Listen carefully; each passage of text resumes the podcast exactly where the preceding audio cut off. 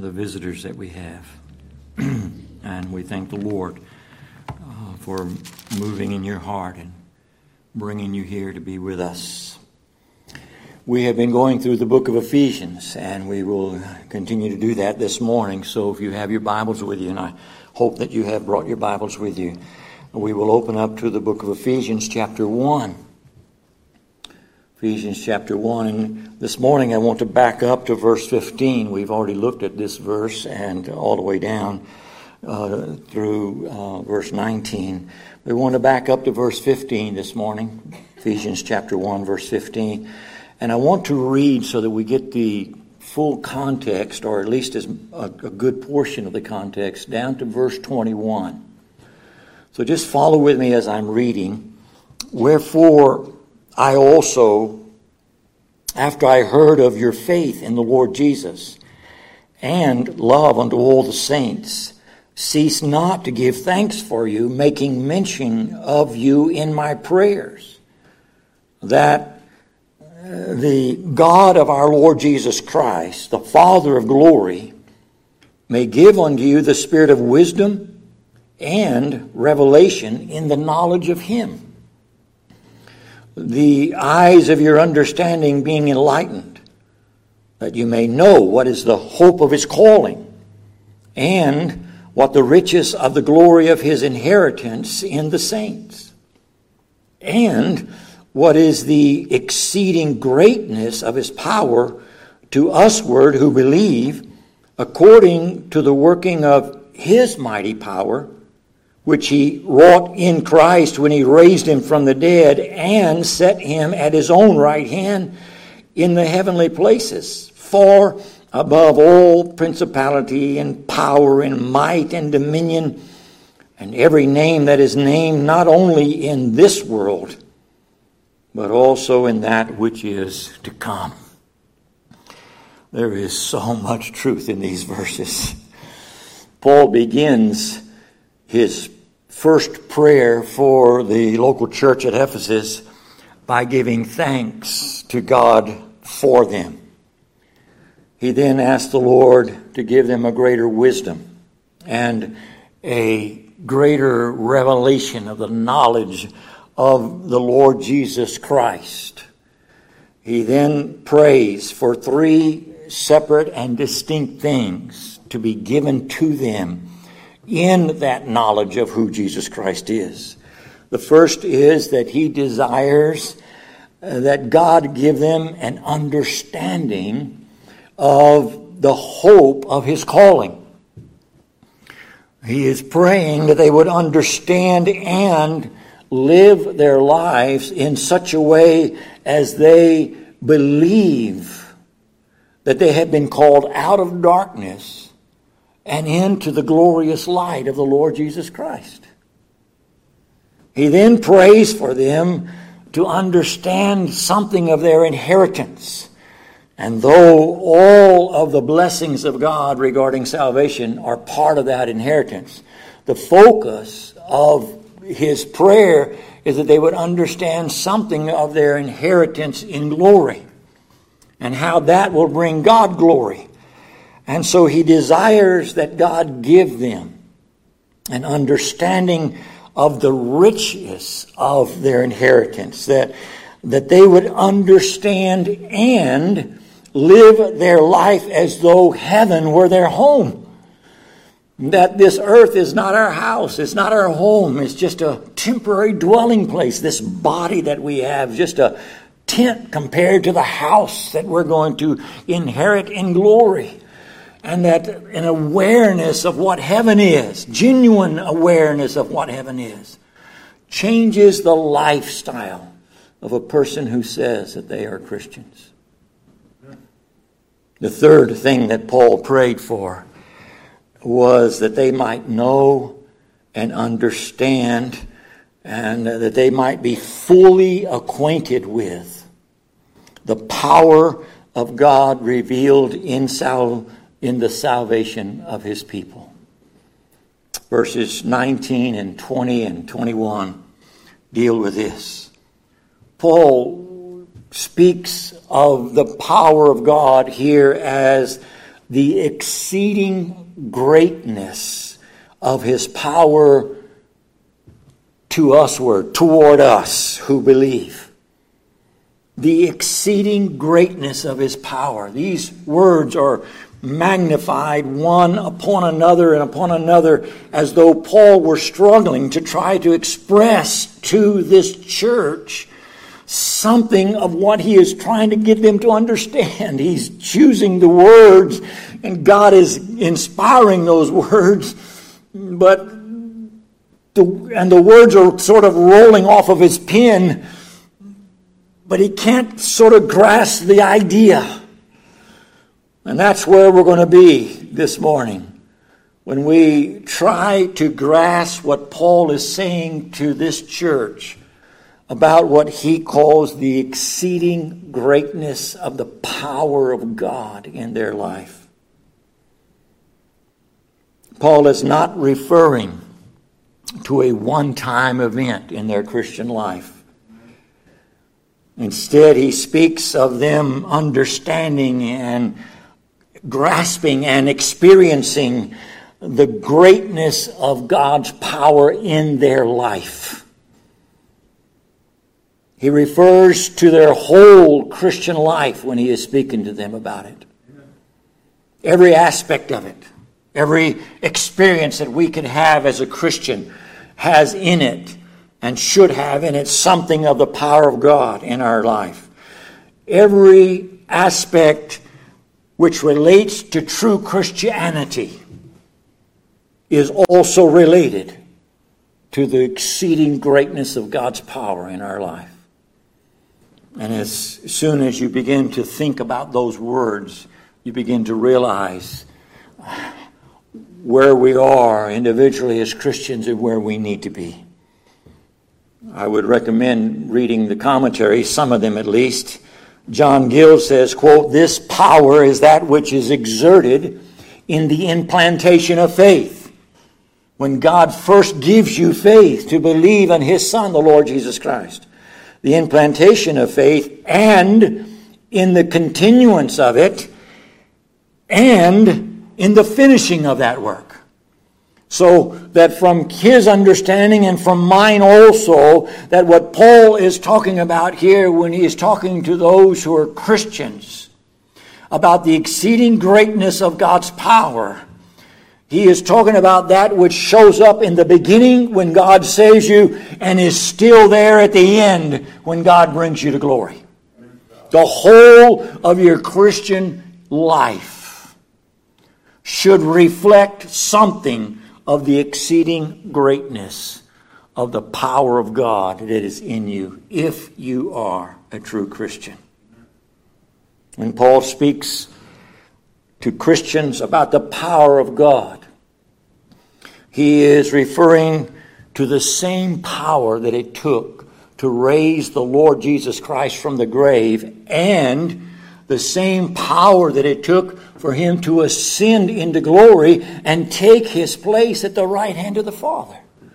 Verse 19, and what is the exceeding greatness of his power to usward or toward us who believe, according to the working of his mighty power, which he wrought or worked in Christ when he raised him from the dead. And this word connects that last statement about the resurrection with the ascension and set him at his own right hand in the heavenly places. In other words, what Paul is dealing with here is that the same exact power that it took to raise Christ up out of the grave and to bring him all the way to heaven and to sit him on his throne in glory is the same power that is working and supposed to be working in those of us who believe in Jesus Christ. That is a powerful statement. True Christianity then differs from all man made religions in this respect. True Christianity alone is attended with the power of God in the soul. All man made religions are dependent upon the natural power that men have to do what they want to do in relation to God. Only Christianity takes the power of God to change a man into a Christian. That's what we believe in this church. We believe that only God can change a man who is a sinner into a Christian. Only God can take a person who is dead and make him alive. That's what we believe. We believe the scriptures teach that. But Paul says if you believe that, if that's the doctrinal foundation that you are resting your soul upon, that has a practical implication in your Christian life. And that's what he's dealing with here. Only true Christianity, only true Christianity is a demonstration of the power of God in the soul. All other religions is a demonstration of the power of men to be religious. Only true Christianity is a demonstration of God in the soul. Paul spends the first 10 verses of chapter 2 opening up and expanding what he means by this third request here at the end of chapter 1. In the first five verses of chapter 2, he concludes that men are dead in their sins and trespasses, and he explains that in the first five verses and what that means. And we'll look at that in the coming weeks. And then after chapter 2, verse 5, he begins then to speak of the grace of God involved in the life of a child of God. And he culminates in verse 10 with a statement that true Christians are the workmanship of God. If you are a Christian this morning, it is because God has made you one. You are His workmanship created in Christ Jesus unto good works, verse 10 says. That's the culmination of what he will be dealing with and what we will be looking at in the next few weeks. The exceeding greatness of God's power is first revealed then in every sinner who has been converted to the Lord Jesus Christ. It starts there. Paul is addressing true believers. Look at verse 19 again. And what is the exceeding greatness of his power to usward or toward us who believe? He is addressing believers, those who have called upon the name of the Lord Jesus Christ, who have repented of their sins and have believed on Jesus to the saving of their soul. To those who believe, a power has been exerted toward you that you need to know something about.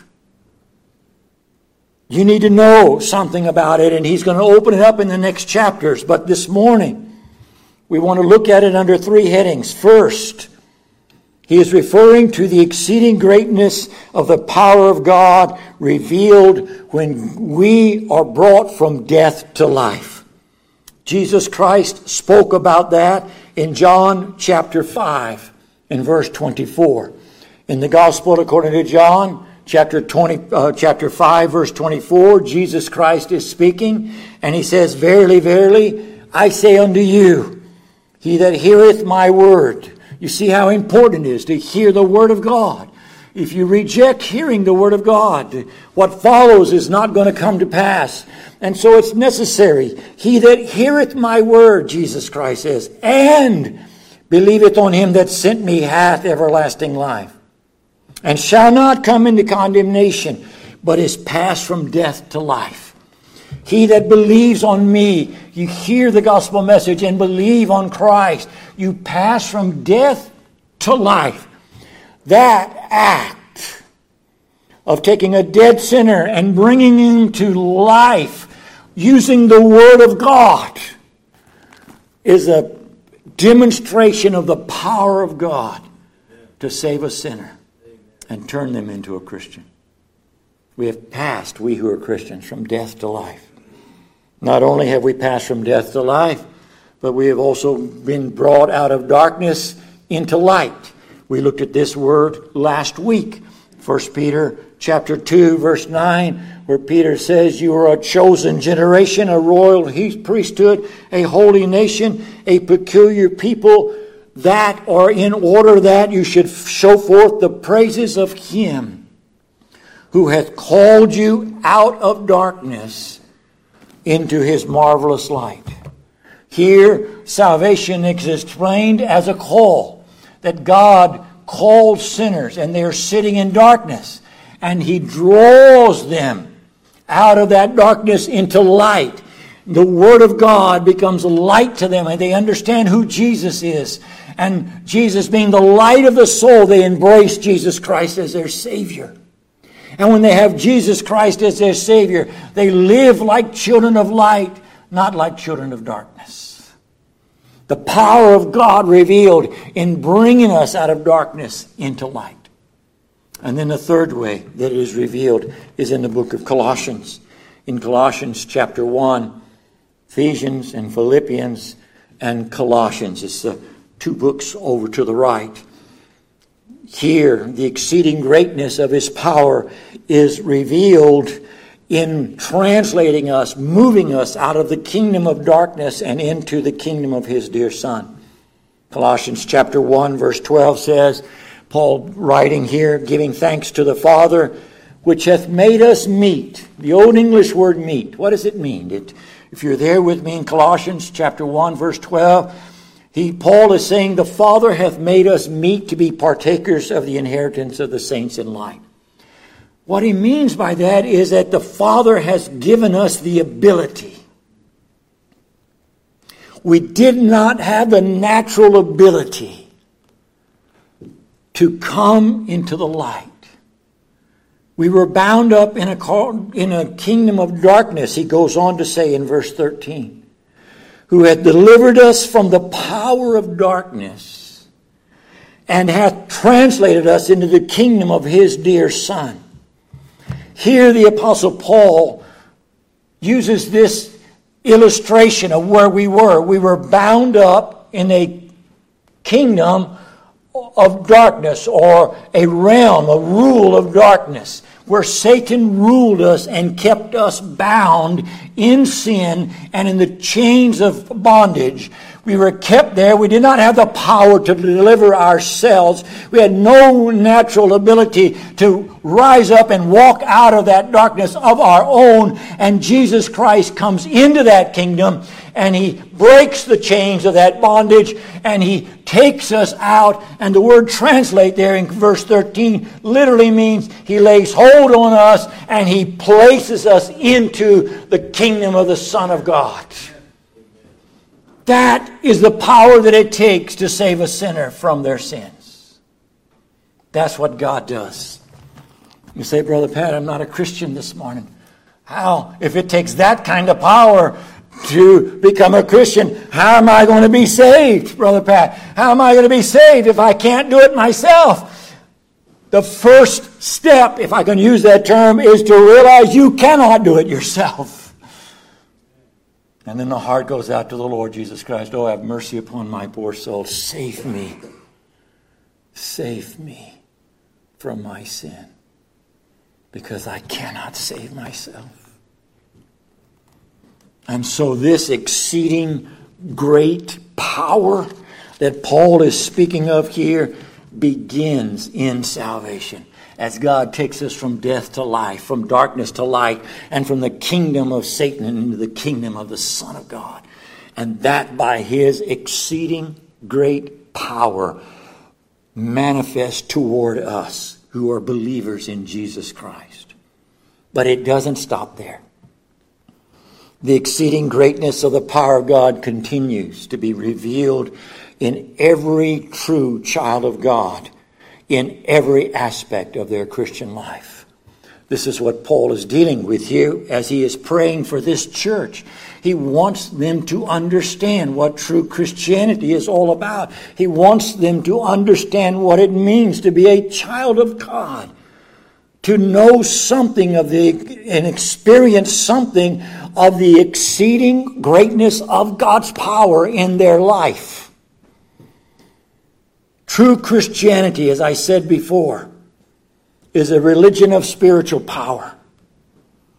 Paul in 1 Corinthians chapter 4 and verse 20 says, The kingdom of God is not in word, but in power. The kingdom of God is not about words.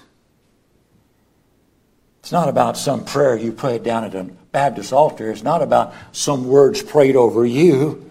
The kingdom of God is not about words, not about what you think or I think, not about what this religion teaches or that religion teaches. It's not about words. It's not about words at all. And there are a thousand religions in the world that say it's my way or it's this way, or it's that way. And every one of them have a mouthful of words, and none of them speak at all to the real issue because the kingdom of God is not about words, it's about power. It's about what God has done. It makes no difference what I say or you say in some respects. It is a, either a reflection of God in our life or it is not.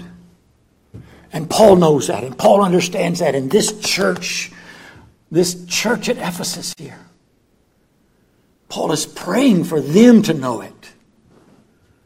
Because they're, they're pagans, they they're, they're Jews, they've come out of different religions. These Ephesians were involved in the black arts and the Jews and their false religion, and, and God saves them and brings them together in one local church. And uh, you can imagine the conversations that are going on. Well, I was raised a Jew, thus and thus and thus and thus. Well, I was raised a pagan, and this is who we worship God. We worship Diana. Diana, the goddess that came from Mars and from heaven, and we worship that God. And we've got, and everybody's got their opinion. And Paul says it is not about words. The issue is what has God done? What has God done? Because true Christianity is religion of spiritual power. It is a religion of grace not of works. It is a demonstration of the power of God. And therefore, it is a demonstration of the grace of God because those two cannot be separated. Let me give you a definition of the word grace. Because most of you have heard that grace is the unmerited favor of God or God being favorable to you or so forth. And there is an aspect of grace in that definition, but it is not the definition of the word. Grace is defined as divine influence upon the heart with its reflection in the life. You could find that definition in the Strong's Concordance. Let me give it to you again. The divine influence upon the heart and its reflection in the life. You see, the, what God does on the inside shows up on the outside. The power of God on the inside shows up in the life something has changed. It is reflected on the outside that grace is on the inside. It is reflected on the outside that the power of God is on the inside. How do I put those two together? Go with me to 2 Corinthians chapter 12. I've often said to you that the Bible defines itself. That if we would look in the scriptures and compare scripture with scripture, that we would see God defining his own words for us so that we don't have to use religious words, but we have the Word of God as our standard of what we believe. In 2 Corinthians chapter 12, in verse 9, the Apostle Paul has been praying, and he has been praying that God would deliver him from his infirmity. And God answers his prayers with this statement in verse 9. In 2 Corinthians chapter 12, verse 9, and he said that as God said to me, My grace is sufficient for thee.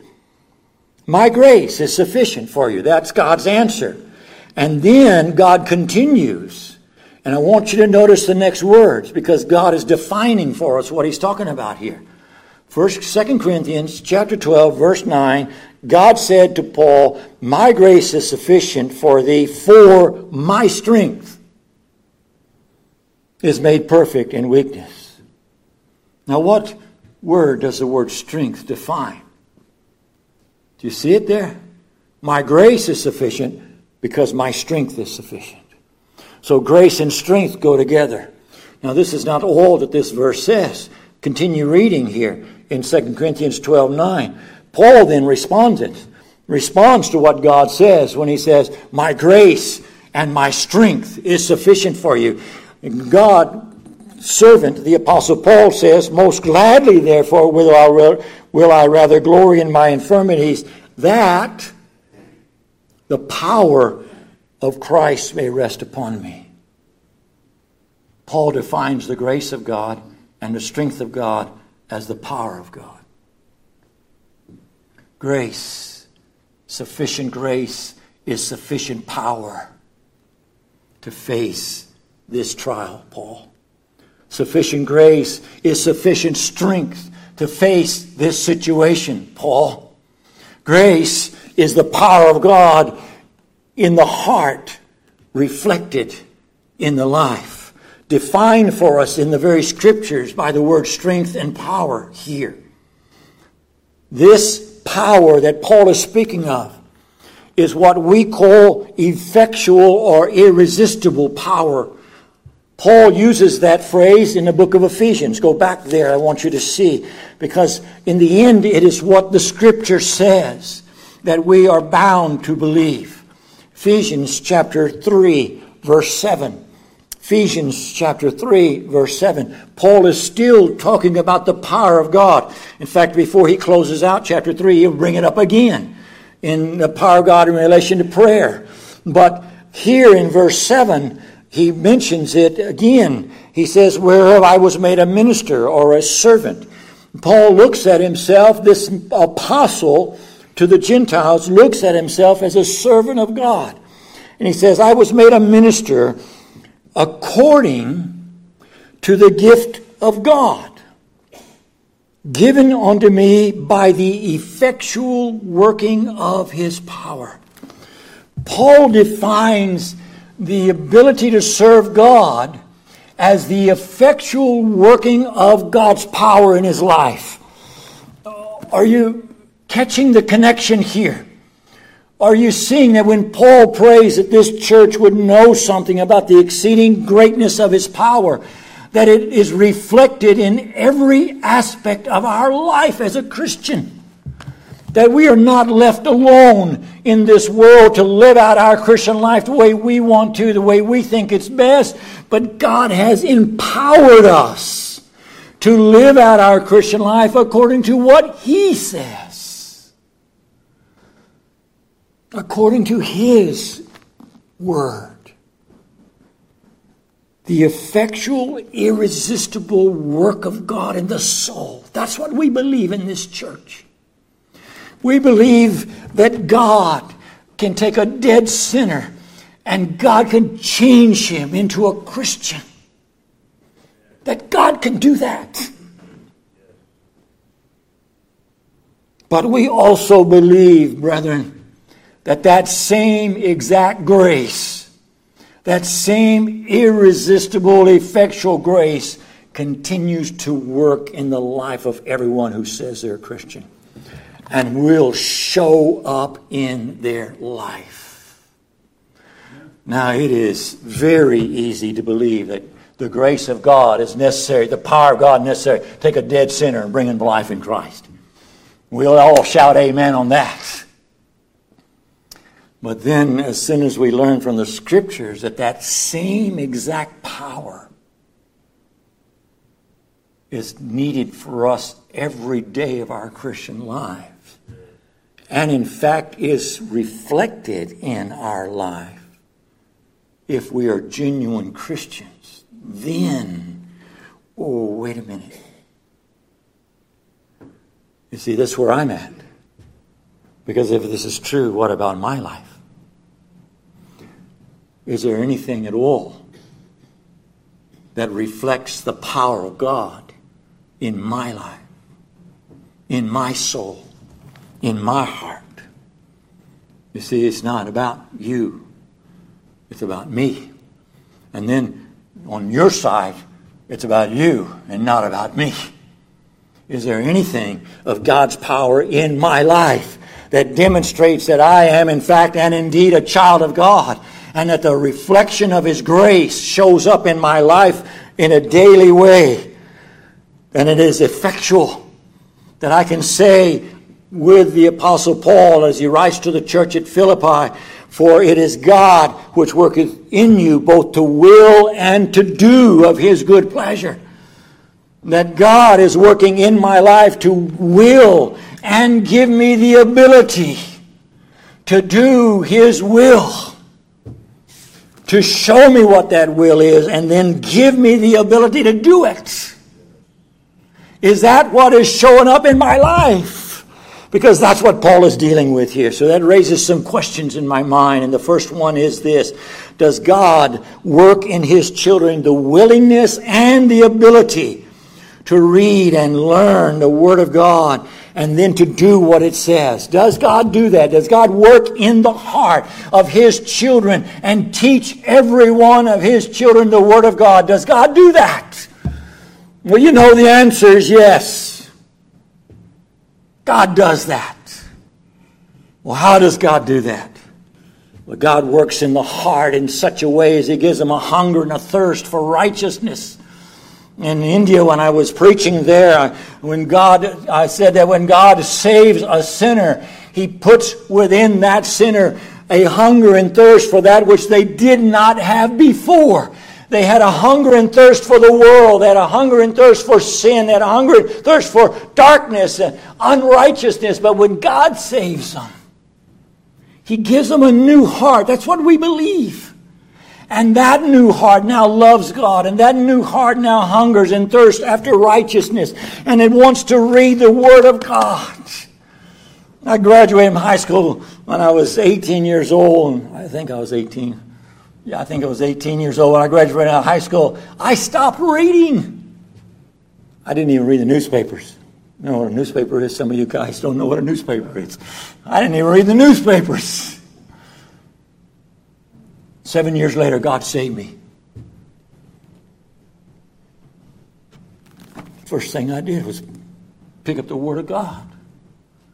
My wife said, You coming to bed? I said, I'll be there soon. It's two o'clock in the morning. I'll be there. I'll be there soon. You can ask her about those days. You can ask her about the hunger and the thirst that God put in my heart for the Word of God when God saved me. Did He do that to you? Is there anything at all in your soul that says, Brother Pat, I want to know what God has to say? Job chapter 23, verse 12. I have esteemed the words of thy mouth, of his mouth, more than my necessary food. Psalm 19, verses 7 through 11. The law of the Lord is perfect converting the soul. The testimony of the Lord is sure, making wise the simple. Statutes of the Lord are right, rejoicing the heart. The commandment of the Lord is pure, it enlightens the eyes. The fear of the Lord, all this talking about the Word of God, is clean and enduring forever. The judgments of God are true and righteous altogether. What God has to say is true and right and it's pure and it's clean and it rejoices my heart. And the psalmist goes on to say in verse 10 more to be desired are they than gold.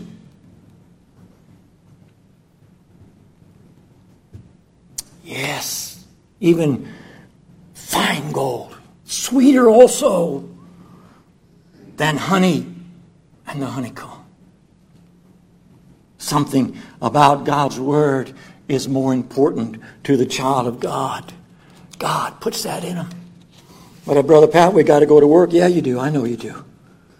We got families. I know, I know. We raised four kids. We got 15 grandkids. I know. A car broke down the other day at the post office. A couple of brothers came over to try to help me. Uh, my car breaks down. Your car breaks down, my car breaks down. Right? You get sick. I've been sick for 15 days. God's giving me a little bit of strength this week. You, you, you have financial problems. You're not the only one in the world that has financial problems. You, you got this or that. You got a whole list of the reasons why you can't. The same list is the reason why you can if you're a Christian. I said to my sweet, sweet daughter, I love her dearly. We have her today because I prayed before my wife was pregnant that God would give me a girl, and then her name would be Rebecca. And my wife got pregnant, and I said, You're going to have a girl, and her name's going to be Rebecca. So, how do you know? I know. She got these kids around her, right? And she's had a wreck, and she's had this, and she's got this. And I said to her, Honey, I said, I know it's hard. But you got to figure out a way. You get up before they do, you go to bed after they do. I don't care what it is, but you got to figure out a way to read the Word of God. Brother Pat, don't you think that's a little insensitive?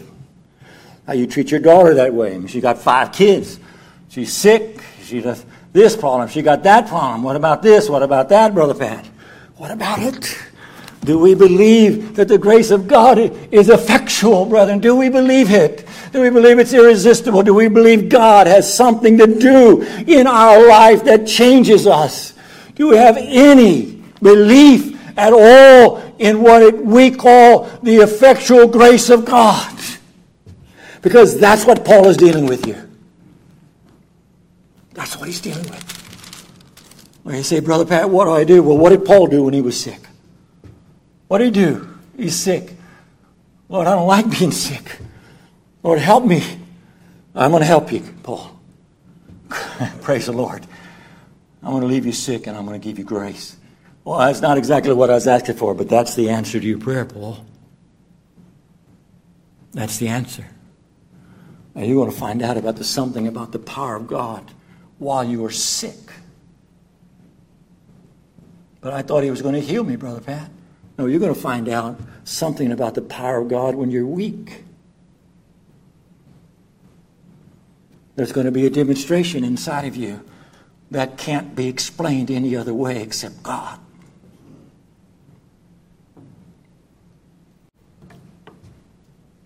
That's how God answers. That's Christianity. That's where we live. That's what we understand Christianity to be. Does God tell His church, Go ye therefore into all the world and preach the gospel to all nations, or teach all nations, baptizing them in the name of the Father and the Son and the, and the Holy Ghost, teaching them to observe all things that I have commanded you? Does God say that? Does God mean that we're to teach all things that God has commanded, or, or just a few things that we like? What did God mean when He said, teach them to observe all things? Did God mean anything by that? Are we supposed to teach everything that God said? Because everything He says is important. Is there something in God's Word that we can just say, well, that's not important for me today, Brother Pat? Or is every word of God pure and righteous and good and profitable for me today? You see, Christianity is different than religion. And I know there's a lot of religion in this community. You know it too. I don't have to tell you. You know this community. There's a lot of religion. But true Christianity is different from that. What about the grace of God? Does it teach us anything? Paul said to Titus, chapter 2, verse 11 and 12, the grace of God that brings salvation hath appeared to all men, teaching us. Teaching us what? The grace of God teaches us. What does it teach us, Brother Pat? Well, it teaches us to deny ungodliness and, and worldly lust and to live soberly and righteously and godly in this present world. Is grace teaching us anything? Is the power of God in our life teaching us anything? Is it, Brother Pat? What do I do if I'm caught up in this sin or that sin? You repent because grace teaches you to repent too and you mortify the deeds of the body because grace teaches you how to mortify. And you see sin for what it is as God defines it. Because the Holy Spirit in you convicts you of sin and of righteousness and of things to come. And you see things differently than the world, and you repent of your sin, and He puts a holy desire for you to live righteously in the world. You say, Brother Pat, I've failed in this area a thousand times. And then a thousand and one times you repent, you ask God for forgiveness, you get back up, and you walk right. How, Brother Pat? by the grace of God that's in you. Haven't you ever been caught in a trap of sin, Brother Pat? Yes. There hath no temptation taken you, but such as common to men.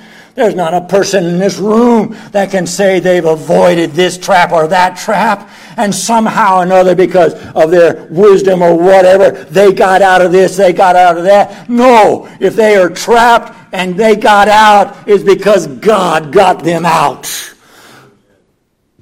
Because the righteous fall is seven times. And what happens on the seventh time? They rise up again. That's what the scripture says. Do you believe the scriptures this morning? Do you believe God when He says, Many are the afflictions of the righteous, but the Lord delivereth them out of them all? Do we believe God's promises this morning? Are there things in our life that are just brought us down to the pit? Do we believe what God says this morning? Do we believe what God has said? Because faith is the victory over the world. 1 John chapter 5 verse 4 says. That's what faith is. It gives us a victory over the world. How, Brother Pat? God has said something to us. God has said something to you, dear child of God. Open up the scriptures and see what he has said. Let me quote some things for you. The steps of a good man are ordered by the Lord, and he delighteth in his way. Though he fall, he shall not be utterly cast down, for the Lord upholdeth him. O Lord, I have fallen a thousand times. Hold me up, O God. Hold up my goings in thy footsteps, O God. Hold up my footsteps in thy way, O God. Give me understanding of the way that I need to walk. A just man falleth seven times and rises up again. Lord, here I am again, the same old sin, the same thoughts, the same struggle. Help me, Lord just like you did before. Help me, Lord. Because I don't have what it takes to be a Christian outside of the power of God. I don't have what it takes to live for you outside of what you're doing in my heart today. Isaiah 41:10 Fear thou not for I am with thee. That's enough. But he doesn't stop there.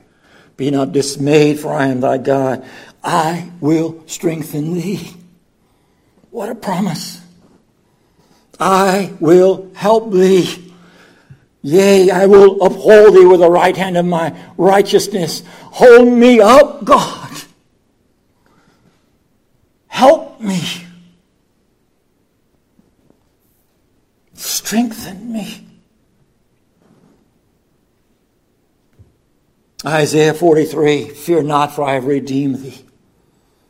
I have called thee by thy name. Thou art mine. When you pass through the waters, I will be with you. Lord, it feels like the ocean waves are just about to come on over my head. And I'm sinking to the bottom. When the waters come, I will be with you and the rivers overflow, I will be there. And when you walk through the fire, thou shalt not be burned, neither shall the flame kindle upon thee, for I am the Lord thy God. Do we believe anything that God has said? Do we believe no weapon formed against thee shall prosper?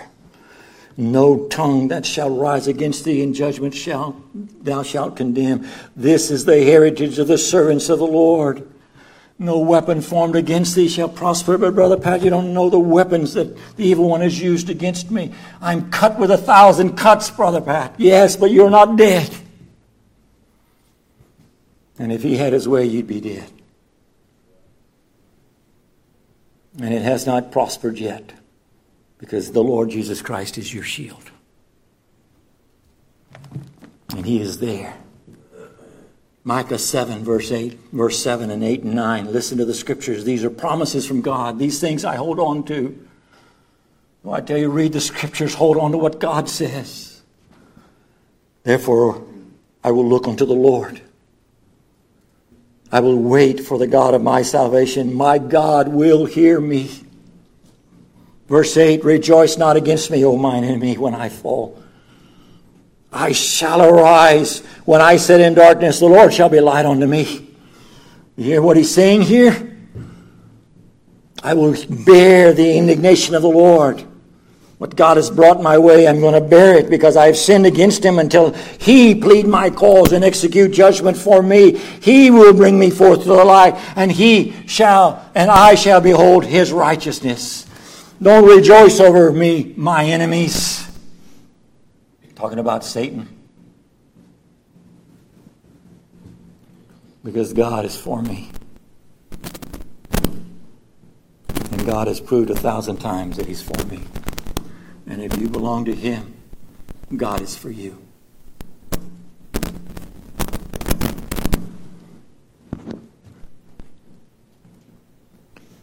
Everything about our Christian life, everything comes down to God in the soul. Are you weak this morning? God can strengthen you. Are you sick this morning? God's grace is sufficient. You need to make a decision about a job so you can be in church services. You think God can't provide? Think God can't be trusted? Are you afraid of what the world will say? If you speak up for Christ, you think God can't protect you? Everything comes down to whether we believe God or not. And whether or not there's something in the depths of our soul that says, God has saved me. I am a Christian. And wherever I am today is not where I want to be. Lift me up out of this miry clay, oh God. Set my feet on a rock again and again and again. Set me free so I can serve you. Take your word and let me believe it.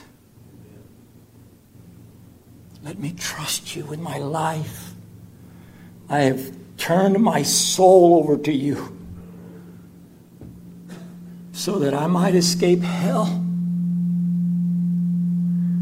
You have promised me everlasting life. My soul is in your keeping. How much more my life? how much more my life on this earth? Paul prays for this church. They would know something of the exceeding greatness of his power, which he demonstrated toward us that believe. That same power that raised Christ from the grave and that same power that raised him up to glory to sit in the heavenlies is the same power that saves us. And I know that we are struggling. But whatever it is, it is not too much for our God. And if you're here without Christ this morning, there's only one who can save you from your sins. The one who has the power to save a sinner is the Lord Jesus Christ. He is the only one who can save you from your sins. He is the only one who can say, Be clean, and you'll be clean. I forgive you, and you'll be forgiven. You come to Him, you'll find out. You'll see for yourself. You'll see. He cannot fail himself. Let's pray together. My Father, my God, I pray this morning that you would be pleased to bless your word